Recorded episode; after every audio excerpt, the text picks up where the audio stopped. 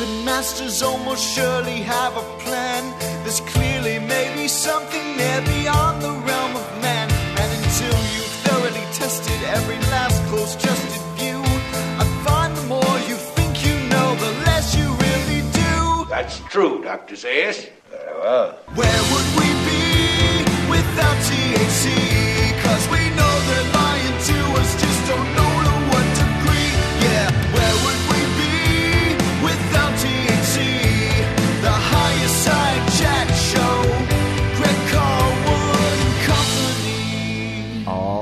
All right, Higher Side Chatters, today we're going deep into the broad and sweeping subject matter that falls under the umbrella term of Gnosticism. Because Gnosticism weaves itself throughout many areas of interest for conspiracy enthusiasts, from the use of ritual magic and its influence on secret societies to the idea of nefarious reptilian overlord entities in the very process of awakening itself. It also goes without saying that the various orders and groups we consider under the term often share the commonality of being a thorn in the side of authority, orthodoxy, and the controllers of their day. Folks, it seems that even though Gnostic ideas ooze out of nearly every conspiratorial orifice, sometimes we have a tendency to play fast and loose with buzzwords we really haven't taken the time to dig deeper into. So that's what today's about, and if these are in fact ideas that ruffled the feathers of the power pyramid of the past, it would be quite a disservice to only know the cliff notes. So pack your glass and park your ass because today we got the true pope of Gnostic podcasting, Miguel Conner, here to show us the light. Miguel has been the host and producer of Aeon Byte Gnostic Radio for several years, interviewing the leading scholars, writers, and researchers in this very niche, and he's extracted much of his guests' incredible insights and compiled two hefty texts entitled Voices of Gnosticism and the recently released Other Voices of Gnosticism. A man my favorite wizard is called a walking, talking library of Alexandria. Miguel, my man, welcome to the higher side. Oh, thanks for having me and a wonderful introduction. The Pope of Gnosticism. Blessed are thee, then, or cursed are thee after this interview. right on, man. Amen. And uh, it is a real pleasure to have you here. You, you're clearly knowledgeable about this stuff. And while I typically try to avoid religion and theology as much as I can, I sort of make an exception for the Gnosticism topic. A lot of the time, it can feel a little Christiany, but sometimes it can feel pretty punk rock and rebellious and damn near sci-fi. but it is a big umbrella and it can be a loaded term. Give us a better idea of what Gnosticism means beyond the 101 understanding, because there really was no group of people that called themselves Gnostics, right? No, not really. Not in their text. The church fathers do talk about these groups that call themselves Gnostics. But again, as far as their text, they never call themselves Gnostics and they never used the term Gnosticism. That was invented, I think, in the 17th century by uh, conservative Christians more as a derogatory term. But having said that, we have to understand that terms like Hinduism and Buddhism were created by Western scholars to create, again, as you said, sort of an umbrella over these foreign religions. Hmm. So, as far as we know, that's happened. So, do you want me to tell you what Gnosticism is as far as I can tell? Absolutely. Okay, well, let's do it. Oh, and I should mention that there is a bit of a synchronicity. Today is the anniversary of the release of The Matrix. So I think it's a perfect, it's a, the stars are aligned. And uh, Yeah. for your listeners, I know it makes other people have heard me in the podcast and they're probably getting tired, but I always tell people, look, if you want to know about Gnosticism, a good primer is go watch The Matrix, go watch The Truman Show, Dark City, Snowpiercer, and even the Lego movie. You'll get a good vibe of what Gnosticism is. but as far as people know, or the, you might say the talking points, Gnosticism was this ancient heresy that broke out from Christianity in the second century. And I would say that the latest scholarship would say, no, that's not, that's a simplified way and pigeonholing some people you didn't like and people you had to destroy. So as far as the, um, I'll start with the origins of Gnosticism. And that, uh, again, there's great debate with scholars. I think the mainstream scholars still think that the Gnostics came from Christianity in the second century. As I mentioned, they're kind of keeping the same talking points as the church fathers. Other scholars have posited that they are much older, that they might have been breakaway Jews who just got tired of the temple culture, the Roman Empire, and so forth, and just sort of went on their own into far off places to study mysticism and get in contact with higher powers. Some say that they're even older, that they come from a stream of Zoroastrianism, Egyptian lore, and so forth that might have melted together in places like Alexandria. I would say that, uh, and I would agree, and I'll probably mention her more than once, but the new book by April DeConick, The Gnostic New Age, really makes a good case that Gnosticism is much older because it was never really a religion. It's, uh, you might say it's a metaphysical orientation. Mm-hmm. It's something that's always been in the air. And we can talk about some of the strains of how it all joined up, although it did culminate probably in the first, second century AD. But I like to talk about the four, you might say, hallmarks of Gnosticism. And this really, I think, defines Gnosticism well. And then there's a few other things we can talk about. But the first hallmark is that basically we live in a simulated reality, uh, bad software, as author Sam Chris called it. And I think, as you often call it in your show, the prison planet. Although some Gnostics were a little bit more positive than that.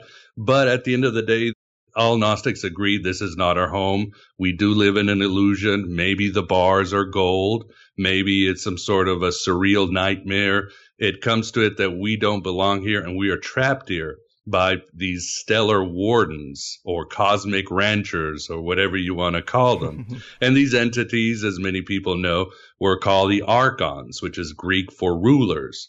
And they were headed by the main archon, who is called the demiurge. And a lot of people make the mistake because they think demiurge is Greek for half maker, but it's actually Greek for public worker. And again, we can touch upon the demiurge if you want.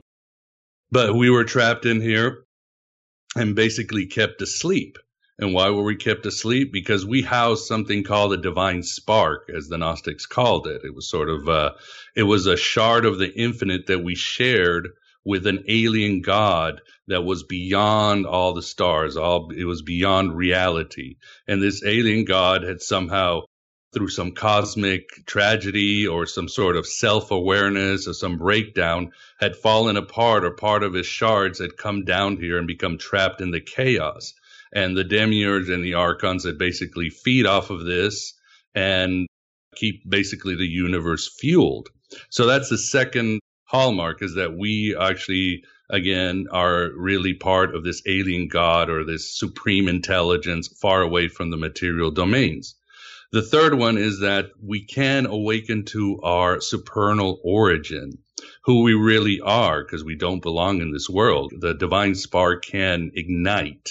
And this is th- usually through the teachings of what they called an apostle of light or a Gnostic illuminator in the Matrix, again, we can talk about Neo is the sleeping person, and he's again trapped in this world in some sort of existentialist angst. He's alienated. And you have Morpheus, who serves a part of the Gnostic illuminator. And the Gnostic illuminator basically sort of comes with either teachings or some sort of other stimulation. Sometimes it could be a spirit or a god that comes down and awakens us. But the Gnostics held many different illuminators in their different sects. For example, Jesus was one, Zoroaster, Mary Magdalene. They had a Luciferian goddess called Sophia, and even the Manichaeans, which was a missionary Gnostic sect, placed Buddha as that level, as an awakener. And this awakener could wake us up. Now, what happens when we wake up or take the red pill, hmm. as is the trope? Well, the Gnostics contended that then would come, this was part of the gnosis or divine knowledge, that as we waken up, we can start taking astral flights beyond the world and bypassing the heavenly realms rule, ruled by the archons and start communing and communicating with this alien God and the forces behind it. And through our awakening, we would start to become divine and awakening. And eventually we would leave to the stars and join. Of course, the Gnostics weren't just sort of these, you might say, aloof mystics, as some scholars have called them. They were sort of Christian bodhisattvas. They felt that if they awakened, they needed to awaken others through these rituals, through these writings, and so forth. I think the Gospel of Philip, one of the Gnostic writings, says, You saw Christ, you became Christ. We were meant to resurrect or awaken or become Buddhas while we were in the flesh through this process of gnosis. So, in a nutshell, those are the four hallmarks of Gnosticism, and that is basically what Gnosticism is. Right on. I think that's a, a, great summary. And I was curious because it is such a wide umbrella what the commonalities would be, what the connective tissue would be. And I think that's uh, four great bullet points that probably unite all these different sects and different groups that we consider under the umbrella of Gnosticism. Yeah, I think you hit it on the head. That's why it's so hard because the Gnostics were very, a, they were very, you might say, anarchists. They believed they, they splintered off into different groups who did their own thing. And they were spread out towards the Roman Empire. Then they evolved into an influence, for example, the Sufis, forms of Kabbalah, the Cathars, and a whole bunch of other groups. But you can always find those four hallmarks within them if you really look. And even in their rituals, for example, I talked about these rituals, these ecstatic rituals. The scholars have been scratching their head. Well, you had these Gnostics in Egypt who were practicing sex magic. You had these Gnostics in Rome who were doing, you know, who were doing the Eucharist at churches. You had some who were dancing, some who were doing mystery religion acts and so forth. So what's the, what happens? Well, the Gnostics always adopted, you might say, the cultural context of what was around them. What they mm-hmm. saw, if they saw something, they were going to use it, kind of like chaos magicians. they were the first chaos magicians. But the point is, what they were looking for was that experience, that experience of that astral flight to leave this world of the archons and make contact with the alien god. And whatever they could use around them and the kitchen sink, they were going to use it. If it didn't work, well, then try something else or find another group or move around. So that's why it's of, sometimes it's confusing to peg them down. Like I said, it's more of a metaphysical orientation, and they were never really an actual religion. They broke off in lodges and so forth. They kind of were chameleons who adopted, again, the cultures around them, and they were always pretty much under the radar. Right on. Yeah, that is a great term, metaphysical orientation. I like that. And now, you mentioned the demiurge, and as you know, Gnosticism comes up in conspiracy circles largely because the term archon seems to be the nuanced hipster term for reptilian, thanks to guys like David Icke. I mean, how mm-hmm. fair of a representation is that?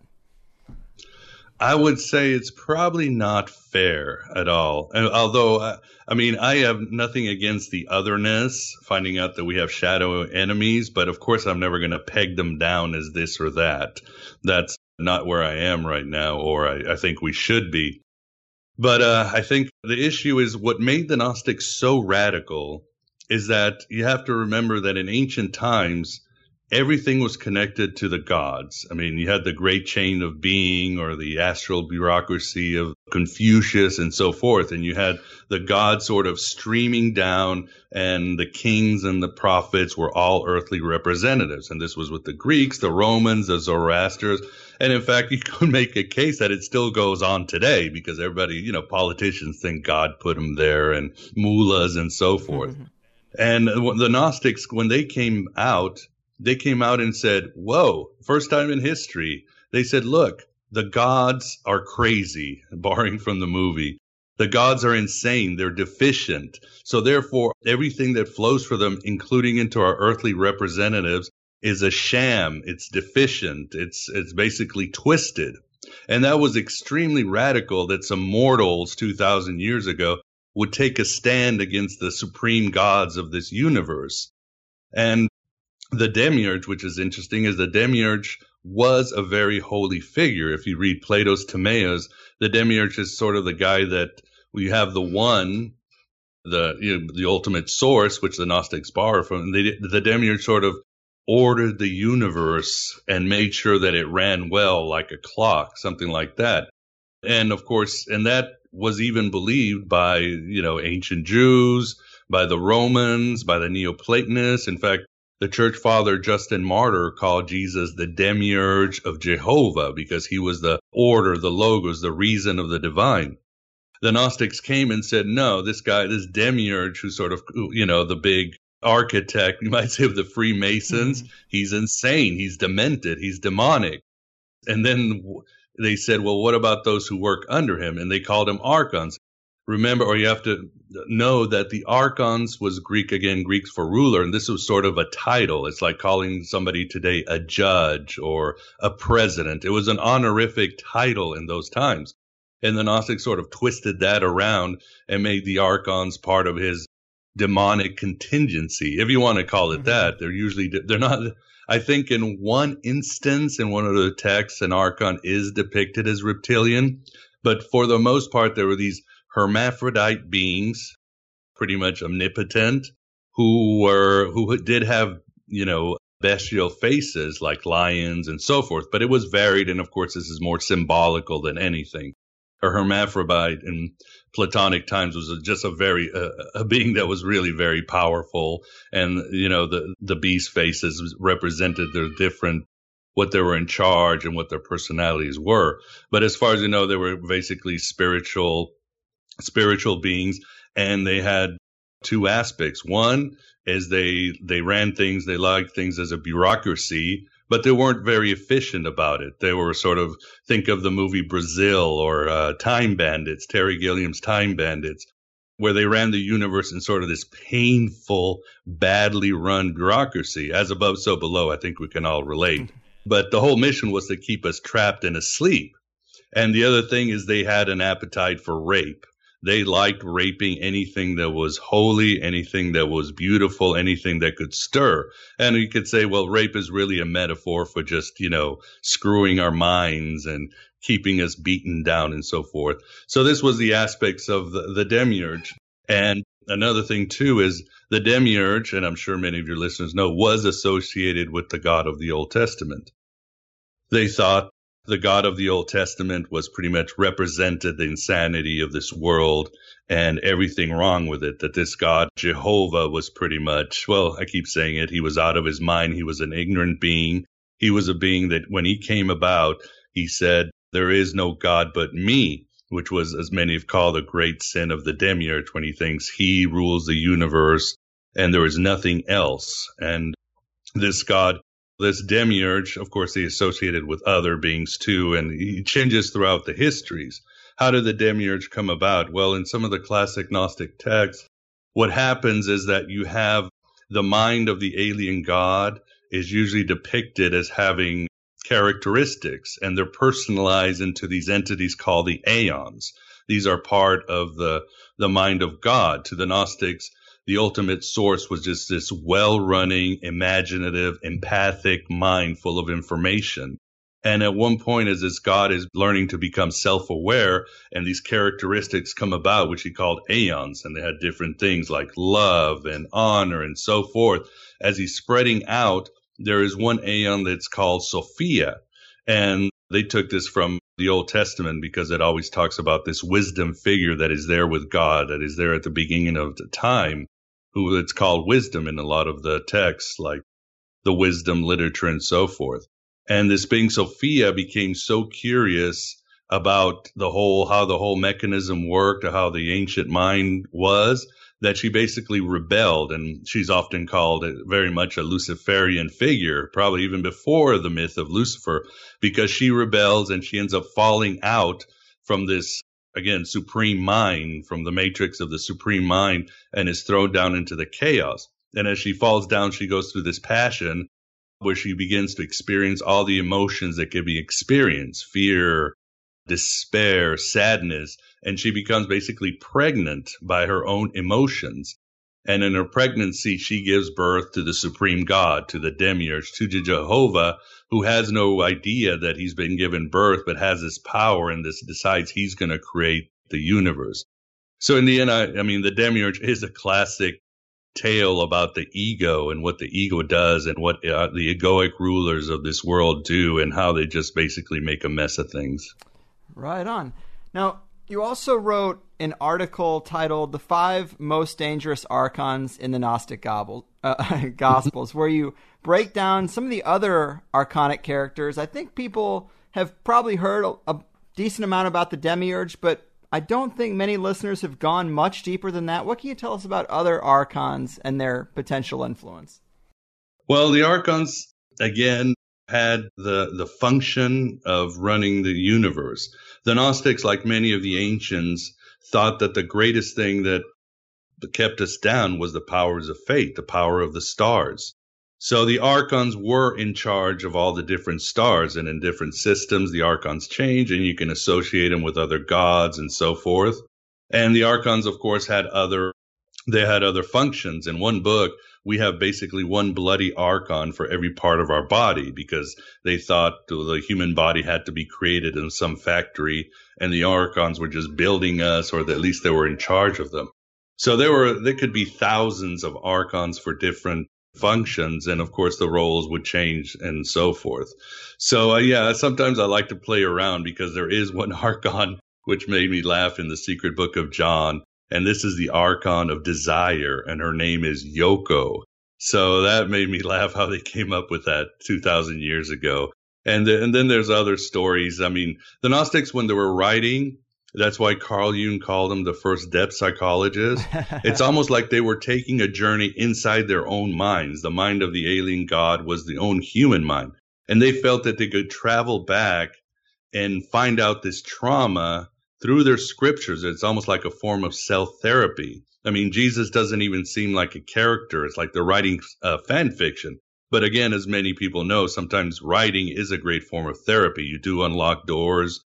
Your mind does expand. You do seem to take some amazing journeys. And they were just pumping out gospels and doing their rituals and discovering different things and tweaking the stories and changing the archons and changing the role of Jesus and changing the role of Sophia.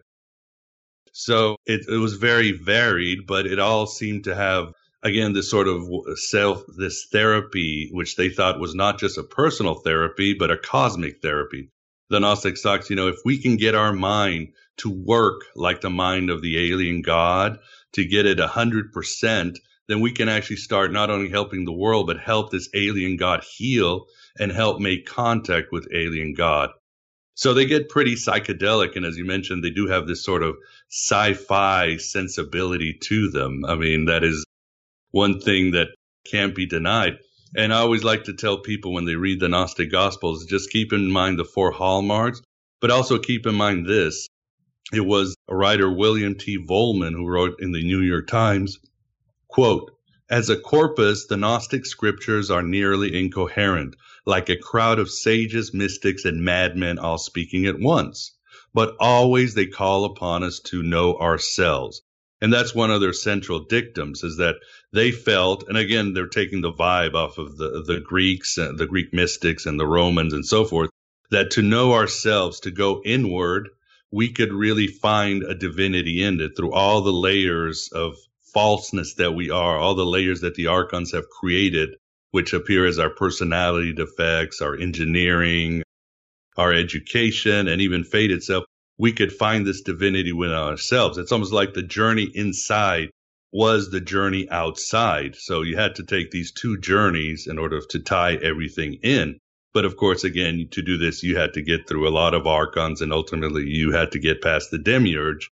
And they would have these rituals where they have these, you see them in their texts, these grand rituals with passwords as they're taking astral flights through the heavens and they would meet an archon and have to give him a password or trick this archon and then go to the next level and the next level. And it really didn't it really didn't end until you hit the ultimate source which they often called a depth and silence. It was this moment of pure contemplation where you were you might say in the moment in pure zen.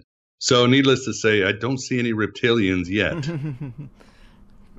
Fair enough and so I, I, have really gotten interested in magic in recent years, which has made religious topics unavoidable because they're so intertwined, especially when you go back and get to the roots. And I hear Gnosticism come up alongside paganism and Kabbalah when you get into this lane. I hear them referenced a lot together, but how related are these schools of thought really, as far as you can tell? They're definitely very related. I mean, remember they were the big melting pot in those days was Alexandria. Mm-hmm. So the Gnostics, we do have documented. Uh, we we have it documented that the Gnostics were rubbing shoulders and going to the same school as the Neoplatonists. That they were inside the Jewish communities, the Hellenized Jewish communities. That they were inside the churches, and the church fathers are trying to do it. So there's a lot of overlap in what they thought. But even the Neoplatonists hated the Gnostics because, again, the Gnostics were so radical. Not only did they think that the gods were really demonic, but the Gnostics had these ideas back in, you know, 2000 years that if you had enough power, you could travel the planes and you could actually control the archons and control more of the super angels.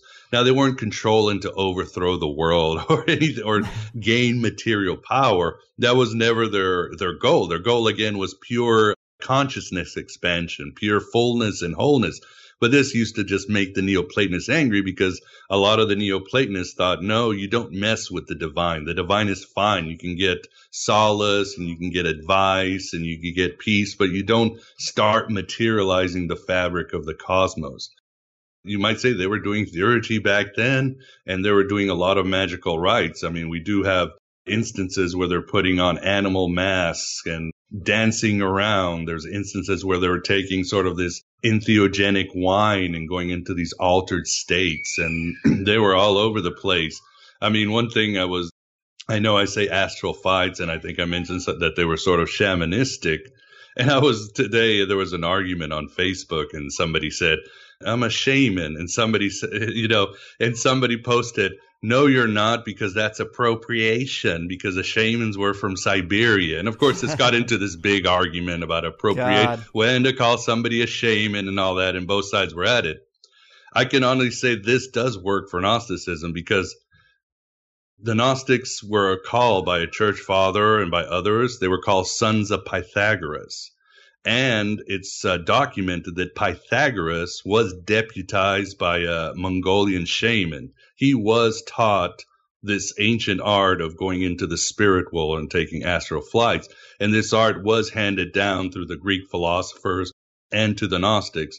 So when I, I, say, well, the Gnostics were shamans, I think I can actually make a good argument that they are and that they're not appropriating something. so, mm-hmm. but yeah, they were definitely rubbing shoulders. They were borrowing and they were, they were heavily steeped in magic. We find some of their coins that they use with the Abraxas and other magical coins that they had. We have these very long rituals and incantations or texts we really haven't found out what they meant, but they definitely were doing I mean, we don't know exactly the rituals are, but they were doing rituals and a lot of them are sort of using vowels and chants and calling on the name of on these magical names, even on the name of Jesus to get things done. There's even some parts where they even have a snoring sound. They're, they're doing this magical incantation. They, then they're making these snoring sounds like and it sounds weird, but as some scholars have said, they were going into a trance and falling asleep or halfway falling asleep was part of how to, you know, kick in that altered state of mind. Mm-hmm. So yeah, they were definitely into magic. Yeah, people you interview, they seem to agree a lot of the time that the practitioners themselves, because we mentioned they didn't really call themselves Gnostics, it seems like the scholars are saying that most of these people would consider themselves Christian and that seems just weird to me because the subject matter almost seems anti Christian or like the 180 flip of Christianity. It seems weird that they do uh, use some of the same characters, even if they look at them differently, that they would consider themselves part of that faith. Yeah, I mean, again, they were they were sort of absorbing what was around them and what worked. Yeah. And Christianity back then in the first century was a very radical religion. I mean, the, they were kind of shocking the pagans with their stories of drinking blood and doing all this sort of weirdness. And the Gnostics definitely took that. I mean, they saw they really saw like the apostle Paul as an amazing guy because they had there was a story of him going and being blinded by the light and having to go to Arabia for all these years. And Paul is talking about traveling to the third heaven and making contact with angelic beings. So that's really inspired a lot of the Gnostics. They thought, wow, this is cool. And Jesus became again sort of one of their uh, exemplars, not so much to worship, but to kind of write fan fiction, to base their stories, to model their stories, and again, to sort of draw upon his powers we have papyruses with somehow the name Jesus, which meant Yahweh or Yahweh saves. They thought that it had really had some magical powers that it could draw upon. But they weren't all just Christian. And in fact, you have the Hermetics from the also at the time in Alexandria who were their cousins who were pagan Gnostics and they drew from sort of the ancient Egyptian lore you had a lot of the Gnostic texts are sort of non-Christian. They seem to draw upon Zoroastrianism. In fact, one text talks about this mysterious book, the Book of Zoroaster, that nobody knows, that nobody's heard, but they do mention it. They do go non-Christian in a lot of their texts, but they really found again they just found a lot of inspiration in that sort of early christian vibe when it was so vibrant and it was so uh, elastic and it was so it was just interesting to them Man, the more I hear about that time window, the more the more I hear people talk about it, it just seems so wild that there's so many different groups in this pretty wide spans of time that are getting into magic that have their own rituals, their own practices. They seem to be like everywhere and I think of Alexandria as just like this big breeding ground, this like farmers market exchange of all these different magical ideas. It Yeah. seems like such a hard task for a group like the Roman Catholic Church, I guess, to put that toothpaste back in the tube the way it has been done.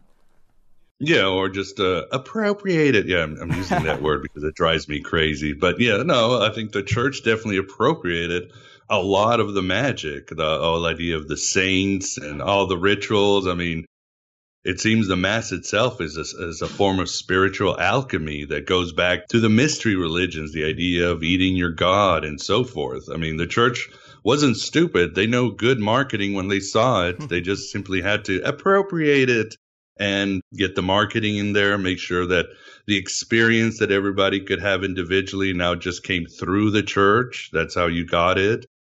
And of course, you know, get rid of all the competition. But uh, yeah, Alexandria was an amazing place. I mean, you had Buddhist monks that were, we have documented Buddhist monks were visiting there. You had uh, a whole bunch of ideas in the library. You had the Hermetics. You had the Jews. You had the Christian Gnostics. You had, again, it was this huge hodgepodge of, you might say magic, but even magic is kind of a strange term because what's the old saying? We practice religion, they practice magic. Hmm. And somebody else said, you know, religion is just magic for the masses. Magic is just religion for the individual. I mean, at its core, it's just trying to get an experience with something beyond yourself and grow as an individual. And uh, of course, it was hard in Roman times because a lot of times magic was completely unlawful, except state sponsored magic and some exceptions. But having said that, it was going under the table and it was happening. It was probably very intense in Alexandria. Hmm. Yeah, man, I I like that little uh, phrase about magic being for the individual and religion for the masses. But I always kind of think about magic as uh, anti-authoritarian because religion has been used as a control mechanism and a very useful psychological tool for the elite. And magic seems to be like uh, kind of that hidden truth behind their hollow husk of a tradition that they give for everyone else.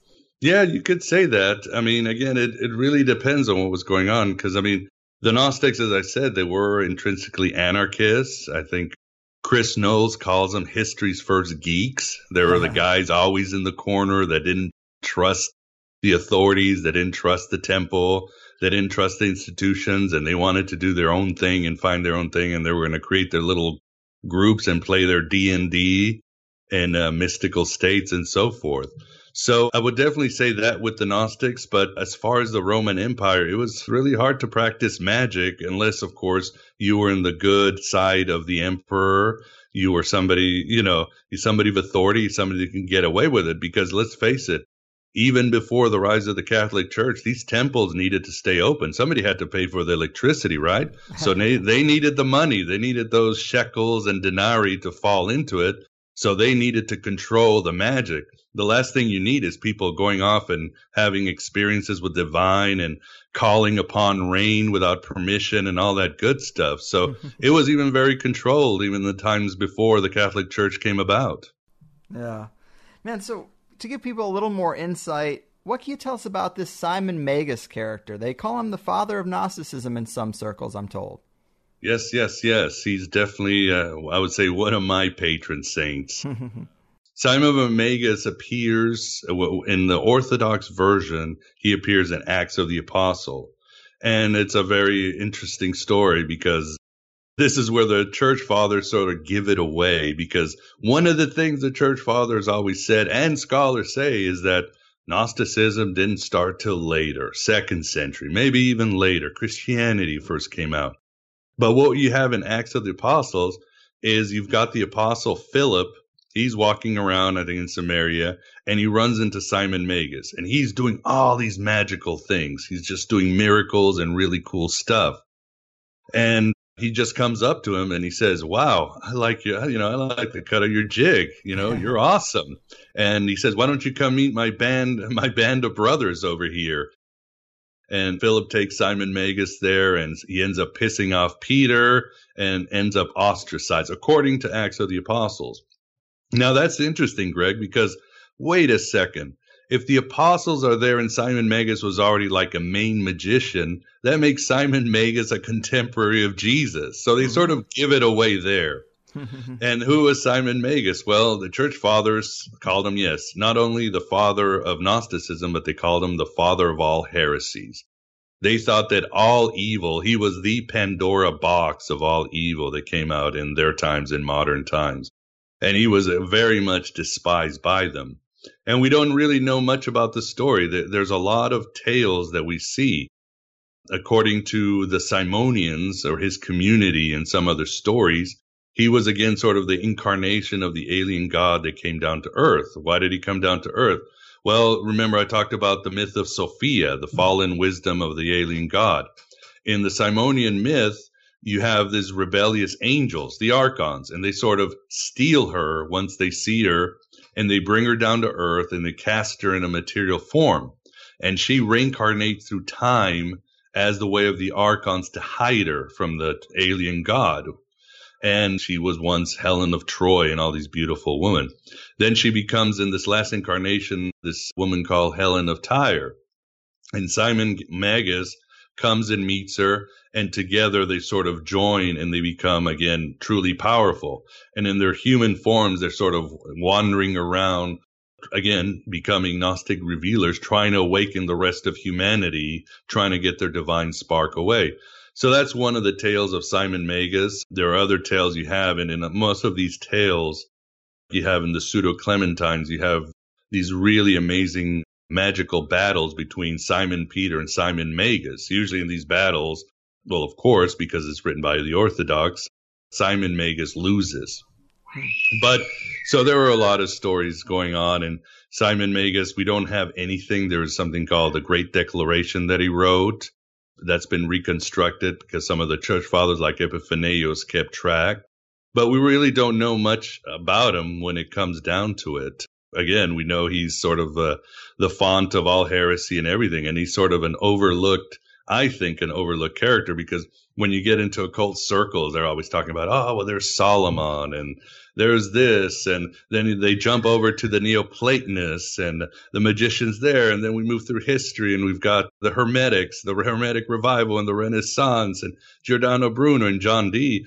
And most forget, I think, really how powerful and uh, how intriguing Simon Magus is because not only was he this great magician a very powerful magician and who scared the hell out of the church. But he was also, as some have said, the first person to really stand up and say, in a literary in, a, in literature, to say, no, the gods are false, all their institutions are false. Come my way, I got something better.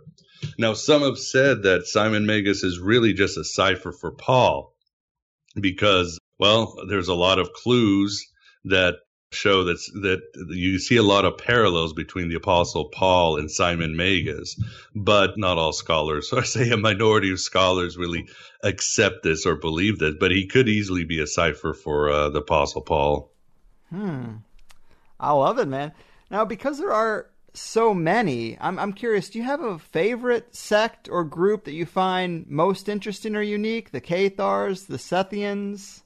Uh, would it have to be the Sethians? To me, I always call the Sethians, which I borrowed from a friend, I call them the punk rockers of the ancient time because they were really the, you might say, at least when you read their script, they were really surly and existentialist and pretty hardcore. I mean, some of their scriptures are not just sci-fi, but it, they, they border on pornographic and huh. They were the ones who basically made no excuses and made no compromises. Some of the other Gnostic sects, including the Hermetics and the Valentinians, sort of gave the Demiurge a pass. He's misunderstood. He'll he'll get there and so forth.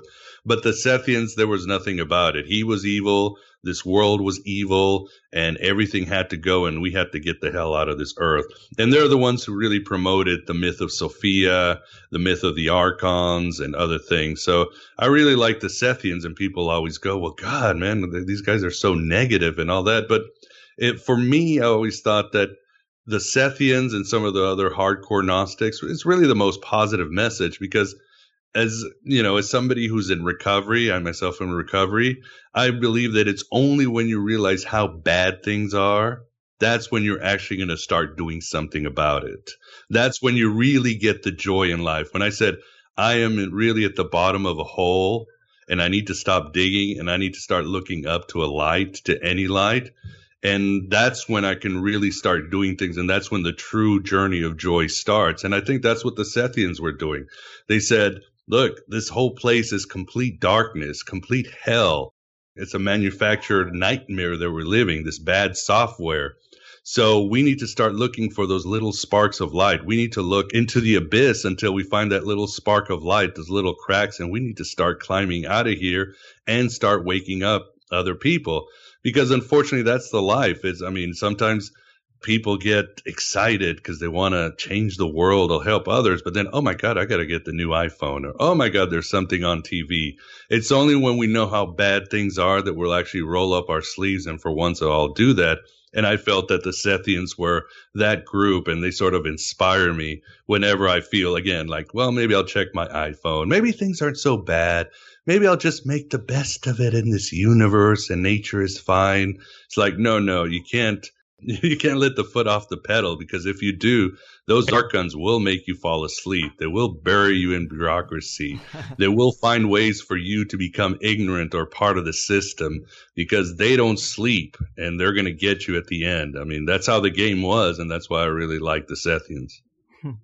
Fair enough. Cheers to that. And uh, not to put any specific people on blast, but what do you think about guys like David Icke or John Lash or Jay Weidner? These guys who talk about archons and the prison planet concept in conspiracy shows and uh, almost in some cases make it seem like there's some type of uh, conscious connection between the top of the human power pyramid and potentially some ethereal capstone. I mean, how do you feel about the way Gnosticism is typically represented in conspiracy circles? Is there anything that you think needs correcting or smoothing out?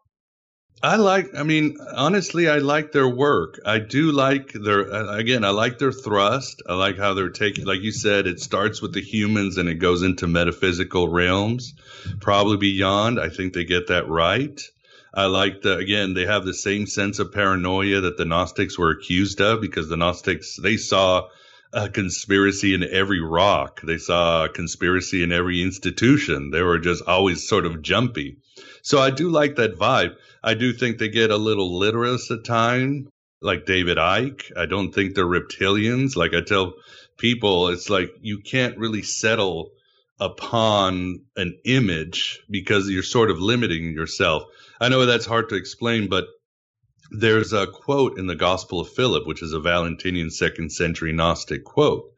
And it goes, Truth did not come into the world naked, but it came in types and images the world will not receive the truth in any other way. And to me, that's a very powerful passage because it also reminds me of Whitley Strieber and his work, like his last book with uh, Jeffrey Kripal, Supernatural, and his other works, where he he goes around and he's saying, "Hey, I never said these were aliens. I'm saying this is an otherness. This is an other form of intelligence that's out there that is so so beyond us that we basically it's going to appear to us again." How our culture and how our programming is, how these beings or this otherness is going to appear to us. And the Gnostics would certainly agree. Image, you got to go beyond the image into these unknown truths. So it, to me, it always seems limited that you're going to stop at aliens or you're going to stop at lizards and all that. Like I always tell people, if you want simple answers, then you're going to live a simple life. If you want certain answers, you're going to live a certain life. But if you want to go, you know, to places where angel fears to tread, where your sanity is going to be challenged, where these images are going to shift, but you can get past them and expand your conscience like ever before, then that's what you got to do. But again, a lot of these guys, I think, again, they're limiting, but I do like their work. The issue I have with John Lash, I did like his book, Not in His Image, enjoyed his book a lot. But I, as others have told me, I'm not a scholar, but I have talked to Coptic scholars. I like to hang out with scholars so I can learn. I have a lot to learn. But they tell me that Lash does take a lot of liberties with his translations. He does his own translations. And a lot of things end up just not jiving that well. I mean, I don't think his benign view of the world, that's something that the Gnostics would have not accepted. They thought the world was suffering and there was divinity in this world, but as a whole, the system was evil and meant to destroy you, or at least it had its own agendas. So I think Lash sort of he I think he drops the ball in that way. But other than that, I like again, I like their vibe, I like their thrust, I like their paranoia, and I like the fact that they keep the ball moving forward. Fair enough. And it is interesting. Some people are saying that they think the whole alien motif is a kind of cover for spiritual entities. That seems to be the more nuanced view in these circles than than it was like say in the 90s. Yeah, I would say so too. I mean, I, I've had an extraterrestrial experience, mm. but again, I draw from uh, Whitley Strieber. I don't try to settle and say this is from planet and these are the grays and these are the whites or anything like that. All right. I try to see what is going on inside me, what's happening in my inner world, and can this help me expand my consciousness? And I'll just wait around for the next time this other intelligence decides to download some information into my brain that will show up as images around me. But yeah, the alien, it's great, but again, it's not something we're going to figure out. and so you might as well continue on this wonderful journey of adventure. I mean, isn't that what they always say that people who have alien abduction experiences become really good people? They start helping others. They start, their lives are completely transformed and they're, they're not so much worried about being obsessed with finding the next alien encounter and so forth. So I think that's, that's the thrust I would have. Yeah, you know, that is really interesting and it kind of touches on uh, another question that I had for you, which is, um, kind of a weird one, I guess. But what do you think about the idea? I've heard some people pushing that Jesus wasn't ever a physical guy, but just a channeled entity. Because, like you said, those messages do kind of parallel what weird paranormal experiencers of today seem to say the message is. No, I would certainly, definitely would agree with that one. I mean, as people who listen to Aeon Byte Gnostic Radio know, and from my writings, I fall more into the mythicist camp with Acharya S. and Robert Price, Joe Atwill, and some of the others, which I think Jesus is more of a myth. And I don't mean like a myth with a small m, but a myth with a big M. A myth as in this, you might say, cosmic power, this great archetype this sort of uh, yeah this great uh, spiritual energy that we can use in different ways. And the gnostics since they were writing so many different versions of jesus again it was like their fan fiction. It was he was like their batman. It's like in this story he's doing this. That story he's doing that. In this story he's teaching this. It became sort of their their inner projection of what they wanted to do. So in that way i I don't see Jesus as a historical figure. It's not something I don't, it's not my dogma. I don't really think much about it. I just try to look at the stories and find inspiration from these stories as I do so many other characters. I mean, you might say, you know, Atticus Finch and uh, To Kill a Mockingbird never existed, but that's a more, much more inspirational character than most religious figures you'll find, real or not. So that's where the inspiration happens, and I think that's where the true power is. Hmm. Yeah, man, I do find it really interesting the way they seem to play with the characters of the biblical story. And there are some insightful lessons in texts like these, but like you mentioned, it's kind of similar to comic books or that kind of approach, that fan fiction approach. And it, you know, from your perspective of someone who's spent so much time in this, it takes hours and hours and years and years to really digest these texts and become knowledgeable about these ancient sects it's a hell of a rabbit hole. I mean, what value does it have to you? What do you think are the most important things you've gotten out of this epic study of really just these, I guess, forbidden gospels in a way. Yeah, I mean, uh, I think as April DeConick wrote, the Gnostic Gospels didn't become forbidden. They were forbidden from the very start. They were something so radical, and they're even radical today. I mean, for somebody to question the gods and the representatives and the whole state of nature, that's still pretty radical. Even in occult circles, that makes people really uncomfortable. It's like, oh my God, you're messing with Gaia and nature is so wonderful. It's like, yeah, okay.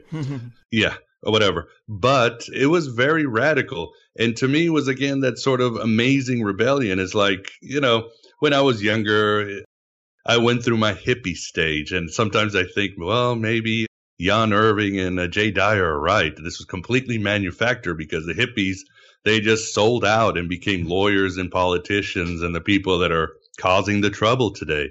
And I was the same way. I was younger and I was like, yeah, I'm going to listen to Megadeth and Rage Against the Machine and fight the power. Man, it's, it's almost like as soon as I got out of college and got married, I just went into nine to five job, pay my bills, vote. All it's like, what happened to me? How does that happen? It seems to happen every. Why, why is it so easy for people to sell out in this world? Why did I sell out? Why did my uncle and my aunt, the hippie, sell out so quickly and everybody's miserable? When I discovered the Gnostics, I said, ah, this takes it even further. This is even more radical than all the radical teachings I had heard from the East, from philosophers, from writers. This is the most radical thing in the world. We live in a false world. We don't belong in this world. We are being completely controlled by these higher entities that in a material way we have no chance of defeating, but in a way we are far superior to them. There is part of us that can wake up and become even more supreme than them and really help out those that are in need in them. So the Gnostics being so radical, extremely radical, really helped me sort of get that thrust. And again, people say, well, it's so negative. But when you read their texts, beyond what I said about self knowledge, there is an amazing joy that I'd never seen before. Because again, they had woken up and seen the truth of the world and now they really wanted to do something about it. And they had taken the red pill and there was no blue pill and they were going to move forward and take it all the way. There was no getting there.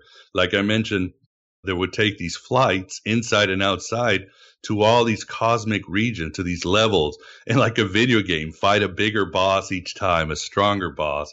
And they were just going to keep going until well until the game ended. And usually the game ended with them being destroyed their physical part being destroyed. But as a narrative i really find it amazingly heroic. I find it amazingly compassionate and i find it amazingly stimulating because there were such people of reason and there were people of kindness that really did walk the walk when you read stories of the cathars or the manichaeans or the classic Gnostics, they were always, despite their really heavy handed message, their existentialist message, they were really beloved by their communities. They were embraced by people. People really liked them. The people that didn't like them were the religious and secular powers around them. Eventually, they had to go. And I think the other thing that the Gnostics really at least touched with me was, I think, their central tenet was beyond anything, beyond anything they wanted in this world, is that they wanted freedom. They wanted complete and unadulterated freedom. Mm. They thought, like, for example, when you read the existentialists like Sartre and those guys, they always thought the whole purpose of being a human was to be free. But after that, there was no meaning to the universe. This was a dark universe, had no meaning being free was as good as you got, and that was a worthy fight. The Gnostics took it one step. They were sort of the positive existentialists that you find in Colin Wilson and some other thinkers. They believe no, the ultimate state for a human is to be free and then to find meaning in this world because it's a busy universe with a lot of spiritual entities and a lot of amazing places to go.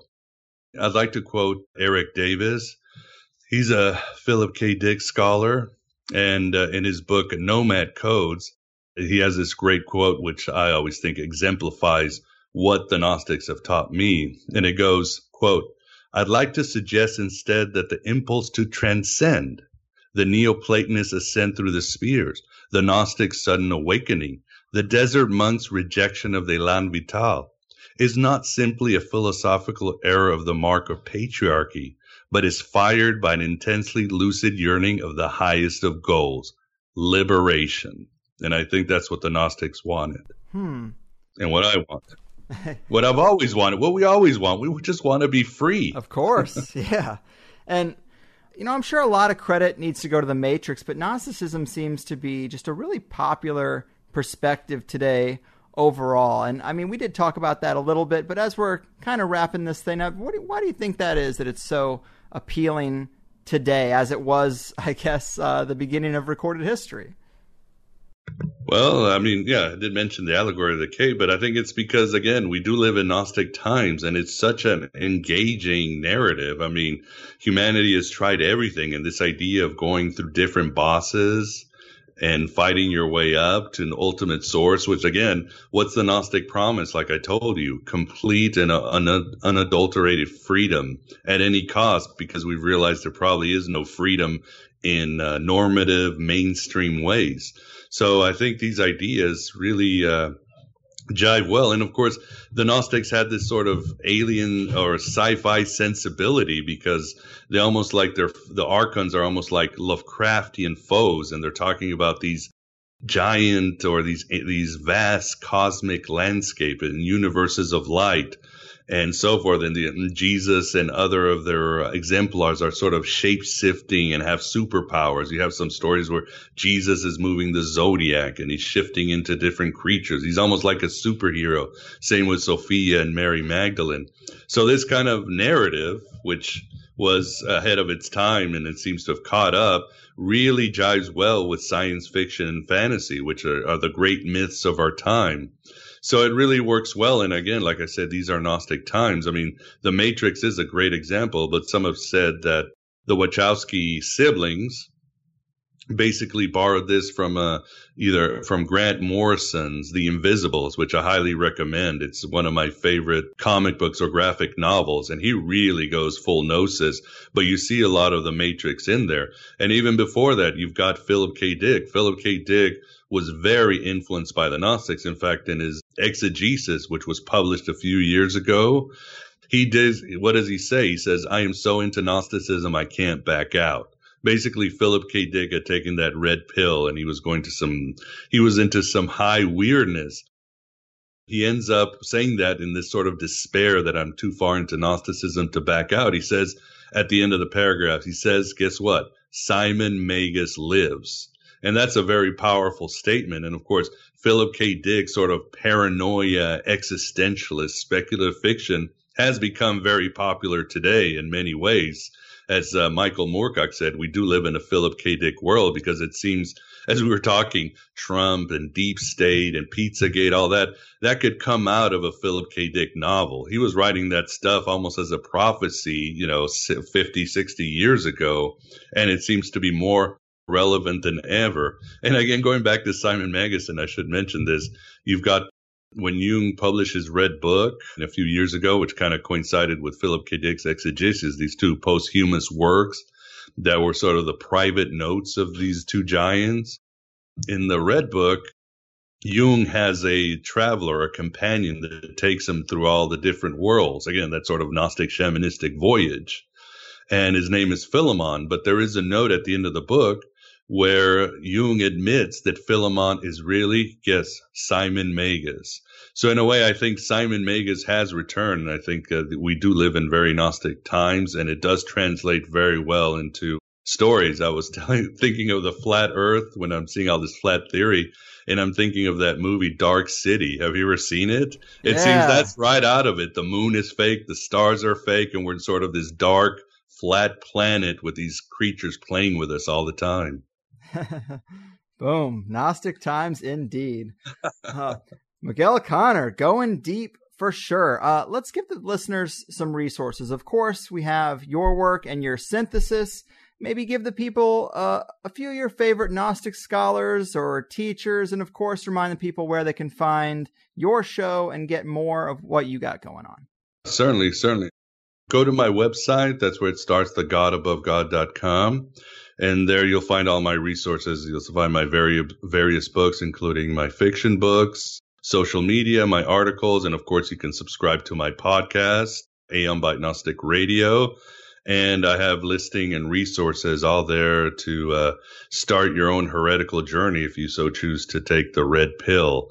As far as what's out there, I'd say if you want to really understand Gnosticism, I do like April DeConick's new book, The Gnostic New Age although there's a lot of good works. Again, I would say read Grant Morrison's The Invisibles, read Philip K. Dick's Valis, watch The Matrix, watch The Truman Show, uh, Snowpiercer, the Lego movie. Yeah, watch Westworld. There is a lot out there. I mean, uh, I think at the end of the day, the best thing you do is you need to start writing your story. You need to start. Uh, what did Stephan Hoeller? He's a Gnostic theologian, but he's also a scholar. He says any serious artist is already half a Gnostic. Huh. I think as an artist, once you start digging into reality, once you start going in that journey inward, and you start playing with reality through your art and your expression and your invention, you're going to start hitting some Gnostic notes sooner or later. The question is, how far do you want to take it? At the end of the day, it's simple. Do you want to be free or do you want to be where you are now? a slave. What does Neo say? You are a slave. trapped in a prison that you cannot touch or taste or smell, a prison of your own mind. Touche. Not much of a choice when you put it that way. but Awesome, man. I am really happy we got to do this. You're doing some great work. I do get those very icky feelings about orthodoxy and conventional religion, but Gnosticism seems to be that spoonful of sugar that helps the medicine go down, and I appreciate it more and more. Thanks again, man, and take care of yourself out there. No, thank you, Greg. You're you're uh, doing great work too, and I really appreciate it. Rock on. Fucking a, rock on indeed. Thanks. All right, people, were you not entertained? Miguel Conner, the true Pope of Gnostic podcasting. So glad we were able to do this. I feel like we really did get a crash course in Gnostic scholarship, and that's pretty cool, right? Obviously, no one can say they're an expert just from listening to this, but maybe we do have a little higher level understanding than we did previously. Miguel is just a fun guy anyway, so I am glad that I'm getting to know another good podcaster in the alternative space. And his other Voices of Gnosticism book is definitely pretty good too. I know when I had talked to Isaac Weishaupt in the Star Wars show, he had said that he was a Christian, and I made some comments about Gnostics and certain elements of magic, and how it did seem to apply to a lot of people who considered themselves Christian. So rather than the perspective that magic is not something Christians should play with, it's actually a restoration of the very roots of your faith. Perhaps. What do I know? But people wrote me and they were like, what the fuck were you getting so high and mighty about Christians for?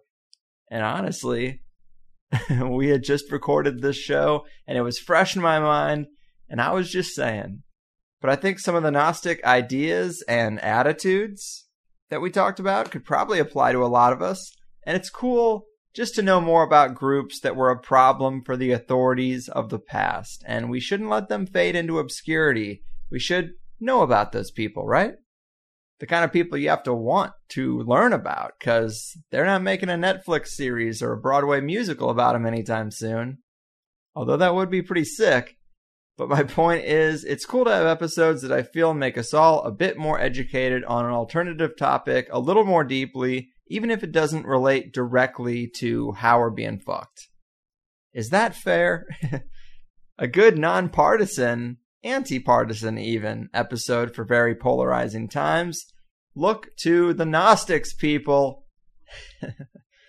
so if you like the first hour today, you know you'll learn a lot more in the second. Sign up for the Higherside Chats Plus at the highersidechatsplus.com and get the second hour of all these here Higherside Chats episodes. In this particular one, we talked about Gnostic influence on Crowley and Thelema, the occult belief systems of the elite, and how better to describe them, the elite's use of magic, the witches' coven that put the binding spell on Trump. We almost made it through a whole episode without talking about Trump, but what fun is that really? We also talked about the history of manipulation and suppression of various Gnostic groups, and looking at the most remote cultures for a glimpse into the uncorrupted traditions. talked about Buddhism and the Dalai Lama dilemma, portals, overlooked characters and stories in Gnostic narratives, and of course, HBO's Gnostic tale that is Westworld. And in positive news, I can say I'm getting caught back up now. Several good shows in the can.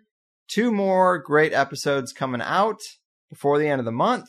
And I'll see you then. Do check out the t-shirts at the highersideclothing.com or you can get there by clicking shop on the typical Higherside Chats website. But there is a great lion-headed snake Archon control design that I think people would be really into if you liked this show.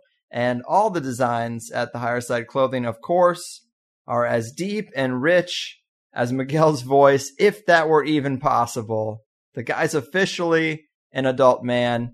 I am working on it. And that's why I got to get out of here. I will see you soon. Check out Aeon Byte Gnostic Radio if you want to dig deeper into my man Miguel's show. And keep your pimp hands strong, people. Your move, Archonic Overlords, mind parasites of the elite, and suppressors of the path of true Gnostic spiritual alchemy. Your fucking. Oh no, you see, the world isn't random, it's attached to puppet strings, control over everything. The nine to five is trying to steal ya. Now, don't that job seem silly? Hello, should I play back recordings from some spying agency? Wish we were younger and free. I'll be thankful when it's all exposed. The vast conspiracy. There's such a difference between us and the damn